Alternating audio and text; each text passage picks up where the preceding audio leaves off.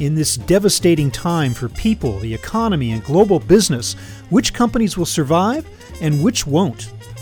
Hi, everybody. I'm Bob Bowman, editor in chief of Supply Chain Brain, and this is the Supply Chain Brain podcast.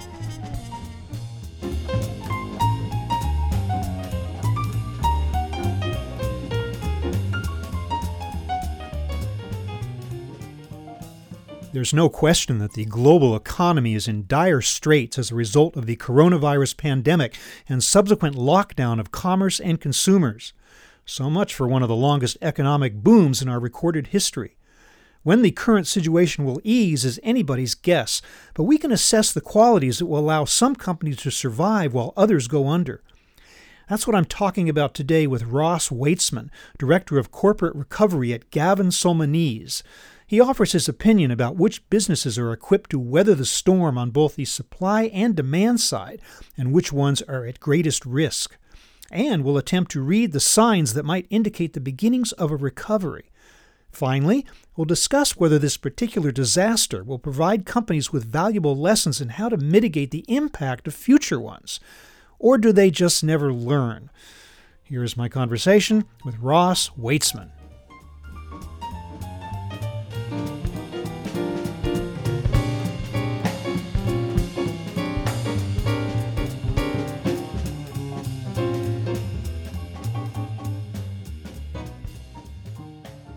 Ross Weitzman, welcome to the show. Welcome. Who, in your opinion, is best prepared right now to weather the storm in terms of supply and demand predictability and responding to the current crisis? So, these are going to be the companies that are liquid, that are focusing on their employees, and this is counterintuitive, but are lastly focusing on customers. And that's a little different from what we've seen in the past. The survivors are definitely going to be those that have that liquidity, but absent that, it's going to be very large companies and those companies that can meet the needs of consumer staple demand in this current environment. And who is most at risk?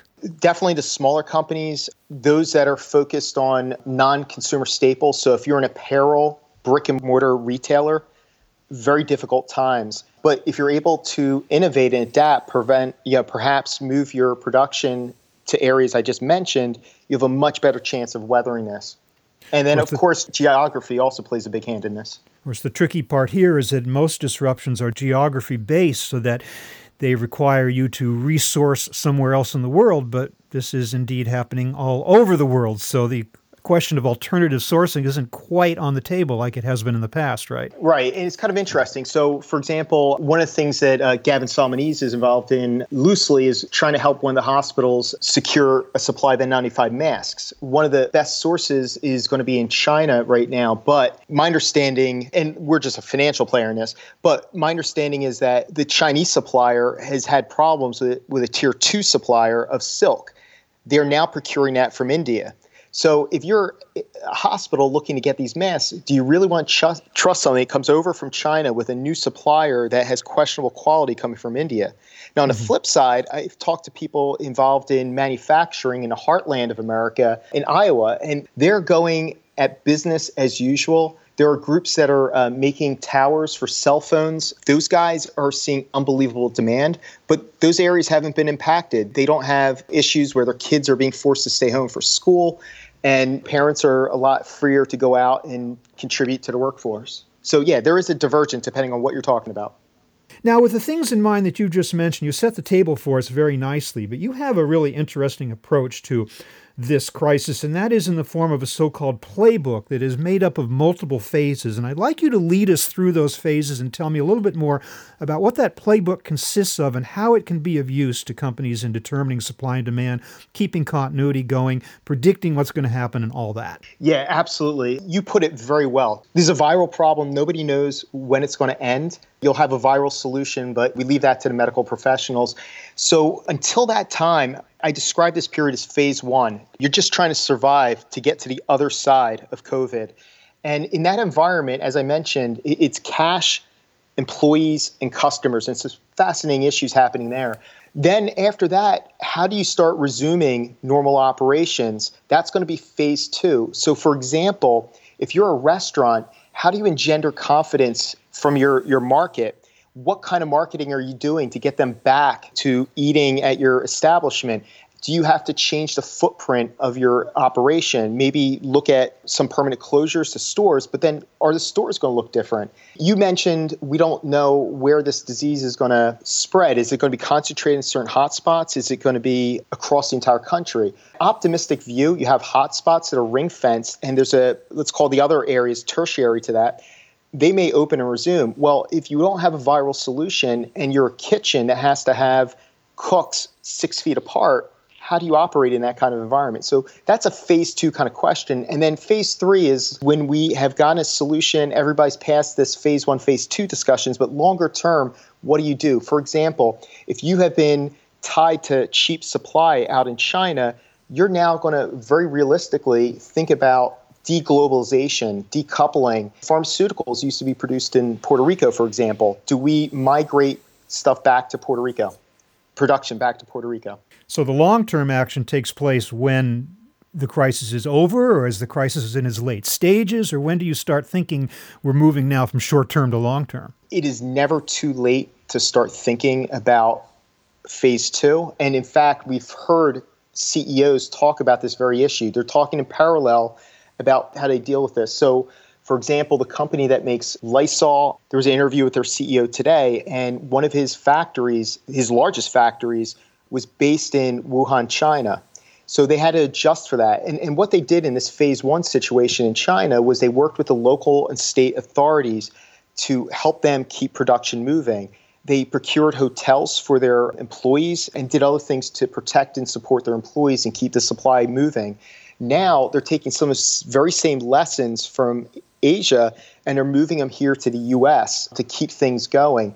But they recognize they're not able to meet demand in this environment simultaneous to this, they're thinking longer term because this isn't a short term problem they recognize. Leading guidance is vaccine could take 12 to 18 months. Well, how do you survive until that period? So you're always thinking, if you're smart and, and getting to the point of who survives, it's the people who mm-hmm. are constantly thinking, innovating. And the great news is, America has a great history of doing that. We're doing exactly what the Manhattan Project did in World War II, and we're going to get through this on the backbone of innovation and American uh, willpower. Well, we should not underestimate the changes we're going to have to make. I referenced what you just mentioned about uh, restaurant kitchens where chefs would have to be six feet apart. Well, we all know what a restaurant kitchen looks like. Chefs are literally shoulder to shoulder the way that kitchens are designed today. That would require quite a change in the way that restaurants are laid out and built. Absolutely. But let me give you a more sobering situation. So, we have all seen just three months ago news reports about what happens in an Amazon factory you see people standing shoulder to shoulder moving goods and services. What happens there? We already know that there was uh, an Amazon warehouse in Queens that had to shut down. So if you want resiliency in your supply chain, you have to think about protecting your employees, thinking about the layout, and that's a whole different environment. And do I know the answer to what all that looks like? No, I can speculate, but I would say that the executives and the C suites of companies they're trying desperately to figure that out right now. Of course, uh, an Amazon warehouse is a lot more space to play with than the small kitchen of a restaurant, but we're talking about two quite different things there. I also find it interesting that there's two possible scenarios that could happen in terms of the end of this economic crisis, and that is you have all this pent up demand. No one's buying, no one's doing any business, and then all of a sudden the floodgates open and everybody wants to go out to eat, everybody wants to buy products all this stuff and you're just flooded with demand. Or maybe there's some permanent change to buyer habits that happened while we were all locked in and we might not want to do what we did before. You speculate as to which way that would be, a combination of the two? What should we be looking for there? It's a very interesting point. So, research is showing that um, Americans are eating healthier now, they are losing weight. We talked about restaurants. To what extent do they return to restaurants post COVID? If we talk about demand, yes, you're right. You could have very rapid pent up demand, and these factories are going to have to respond rapidly. One of the interesting situations we're seeing in China is that they're having a problem getting their labor back. Now, about two weeks ago, you know, I was involved people, and, and we were told that about one third of Chinese labor is migratory. They come from outside of China and they're reluctant to return. China has responded trying to get their domestic labor force back by chartering trains and buses and offering between $750 and $1,000 just to show up at the factory. Mm-hmm. This is two weeks later. They're still only getting about 70 to 80% of their workforce back into the factories. So even if you have this pent up demand, you're going to have to, as a nation, address some fundamental issues about how to get that labor force back to meet that kind of demand, or you're going to have widespread failures. Of course, China is no stranger to that problem because even in its best days in the manufacturing sector, after the break for Chinese New Year, huge numbers of workers would not come back. And so Chinese factories, I guess, have had to deal with that for some time, although maybe not on the scale that you are describing here. Now, the question of when it's all going to get better, when it's all going to recover, when the disease is going to die down, when the economy is going to come back, all, of course, impossible questions. Nobody has the answer to those questions. But what I'd like to hear from you are what are some of the determining factors that we could be looking at that would help us to understand and maybe make some good guesses? What should we be looking at as signposts of recovery? This is a viral problem, so it's, it's going to have to come from medicine. But then you have the psychological issue. So, what we've seen is an economic shutdown, and that is very hard to restart. And it's unclear how, how the United States is going to respond to this. Yeah, my best guess would be this is something between the Great Depression and a Great Recession at the worst. But in the mm-hmm. most optimistic case, we could have a V shaped recovery, although what I'm hearing is the probability of that is very low. And a V shaped recovery, you, you, fall down very quick and you rise very quickly as well. Mm-hmm. And we'll have to see. There are lawyers I'm talking to, bankruptcy attorneys, who are getting a new case in every single hour. That's a real concern because if some companies just don't survive this mess, what happens? Now, what we've seen in the oil industry is it appears that the, the very large oil companies are perfectly fine with the small players going out of business. They're hoarding cash. And what people are speculating is that they're going to pick up companies and, and their production at very cheap prices on the other end of this. And I would expect to see a lot of that happening. But again, it goes to speak to the point the large will survive. And if you're illiquid and small, it's going to be tough sledding ahead. We are starting to see signs of recovery in China already. Wuhan is opening up. Factories are being staffed back up. Can we look to China in order to gauge the speed of recovery in our own country as an example? Yes and no. China is able to, they have an authoritative regime. They can dictate that schools should open. And by the way, except in westernmost provinces, my understanding is that the, there's been no discussion about when schools are going to reopen. But you go back to the United States and you think about the very same environment, schools could very well dictate when companies go back to operate because if you're a parent and you have kids at home, you're just hamstrung. You can't go back to the office. But even if you want to take that situation off the table, there's some very interesting political dynamics that are happening. And we can look at airlines as an example. So we know in the 1980s, Ronald Reagan ordered air traffic controllers back to work. In this current environment, could the federal government force airlines to start go fly again to resume business? They could try, but what we know is that most of the airports are actually owned by municipalities. Now, what's interesting about this is most of those airports have also received federal grants, and that gives a little leverage to the feds. But Hawaii just recently imposed a two week quarantine on anyone flying into Hawaii. Now, let's say you're a State Farm salesman out Texas. Texas has opened up the gates to resume normalcy, and they're able and willing to do that. And you need to fly into New York City but you're going to be quarantined for two weeks. Are you really going to do that? So there's a lot of stickiness to restarting an economy, and who's going to dictate that, how that's going to happen is yet to be seen. But because the federal government didn't impose mandatory shutdowns, they're going to have a lot of challenges imposing a mandatory back to work decree. Because hmm, they didn't set the precedent for imposing anything, for any kind of mandatory action. So that's why, right why would then companies accept and become along afterwards? Yeah. And we've seen this all over America. Everyone's trying to figure out policy in the absence of federal guidance. And you're seeing people just take control over their own situations in a lot of ways as a mm-hmm. result.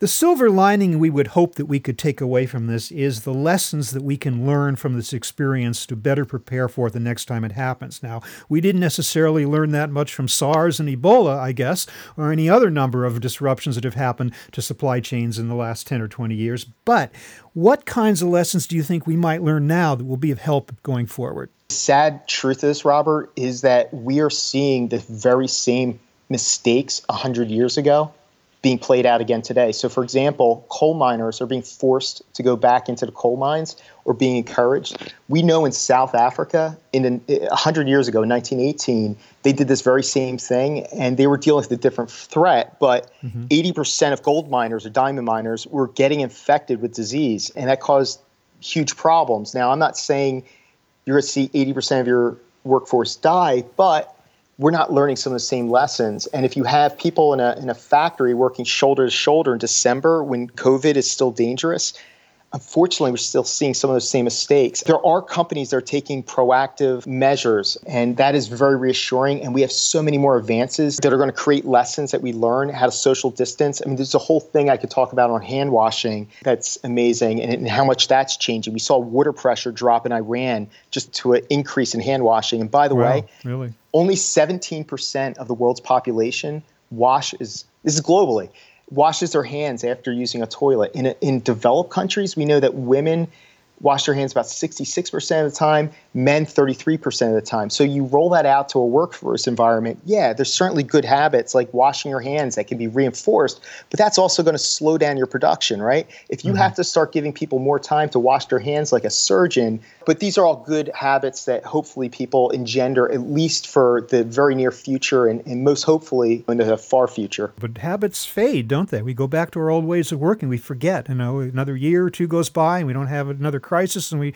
just sort of subconsciously go back to the way we were doing it before. Yeah, in, in 1918, Philadelphia was the hardest hit city from the 1918 pandemic. And that mm-hmm. was because the mayor of Philadelphia held a large parade to raise war bonds we now see Mardi Gras being held down in New Orleans, and 14 days later, there's an outbreak of cases. And we see this with spring break down in. And look, hopefully I'm wrong, and these are minor issues, but if it plays out in a bad, ugly way, it's support that we have not learned our lessons. Now, you hold two very interesting certifications a certified insolvency and restructuring advisor, and you hold a certification in distressed business valuation. That's CIRA and CDBV for acronym fans. I expect you're going to be pretty darn busy in the months to come. Do you think we can save most of the businesses that are on the edge as a result of this? We can sure do our best. The problem is if, if you don't have money and if money is sitting on the sidelines, it's very challenging. So I've been speaking to lenders this week for various reasons. In one case, we're trying to actually move the capability to build a 10,000 square foot hospital in a single day right? Cool stuff like that. We're getting demand. This is equipment that's used by the U.S. military. They drop them out of um, airplanes during the Gulf War. The U.S. has great, tremendous capabilities, but we also know there's demand in countries in Africa, for example, not, not to give out names. But to get financing for that is very challenging. So lenders right now across the board are sitting on cash. And the reason is they don't know who's going to survive and weather this storm. And going into phase two, their playbook is let's give cash to the, the best credit quality customers we can. And mm-hmm. in most cases, those lenders are going to be lending to a higher quality credit in phase two. And all that means is that in phase one, there's going to be a lot of companies that just don't survive because they don't have access to money.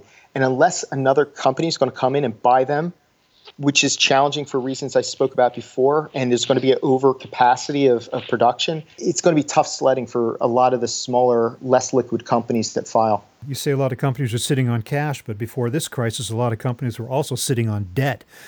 Yeah. Huge amounts of it. That's going to come home to roost. That was already a crisis before coronavirus, and this might just exacerbate that too. So, might that not put a lot of companies in extreme jeopardy with the heavy debt loads that they were already carrying? Absolutely, without question. Treasury yields are all time lows. The spread, the premium you have to pay as a highly distressed company to get a loan has skyrocketed. I mean, two weeks ago is 4% over the higher quality companies. And as I mentioned now, I, I, don't even think you talk about that spread because if you're distressed, it is tremendously hard to get money. I'll put something else into perspective. When it comes to valuation, I'm, I'm involved in a couple situations where we're looking to buy assets potentially. And we're looking at liquidation values. And I scratch my head wondering how realistic is this? Depressionary values on companies. Well, if you go back to the Great Depression, you look at what happened to asset values during that period, going from the heights in 1928 to 1942 before we went entered a war, asset prices fell 65%. In a lot of cases, that's very close to liquidation value for these companies. Mm-hmm. And that doesn't bode well to get additional money. What lender is going to lend into that situation? They're probably going to offer very little money, and that may or may not be enough to allow a company to survive. And short of a lender providing money, you're at the mercy of a company buying you out. And that just comes down to how interesting are you? Well, you have said that predicting either demand or supply capabilities is like trying to catch a falling, disease infected knife in the dark. But Ross Weitzman of Gavin Solmonese, it sounds like you've given us a little bit of advice to help avoid that. Maybe wear some heavy gloves or something, metaphorically. I don't know. But thank you so much for joining us today to give us some insight into this crisis and how companies might weather it. Thank you for being with us today. Thank you, Robert. Be well.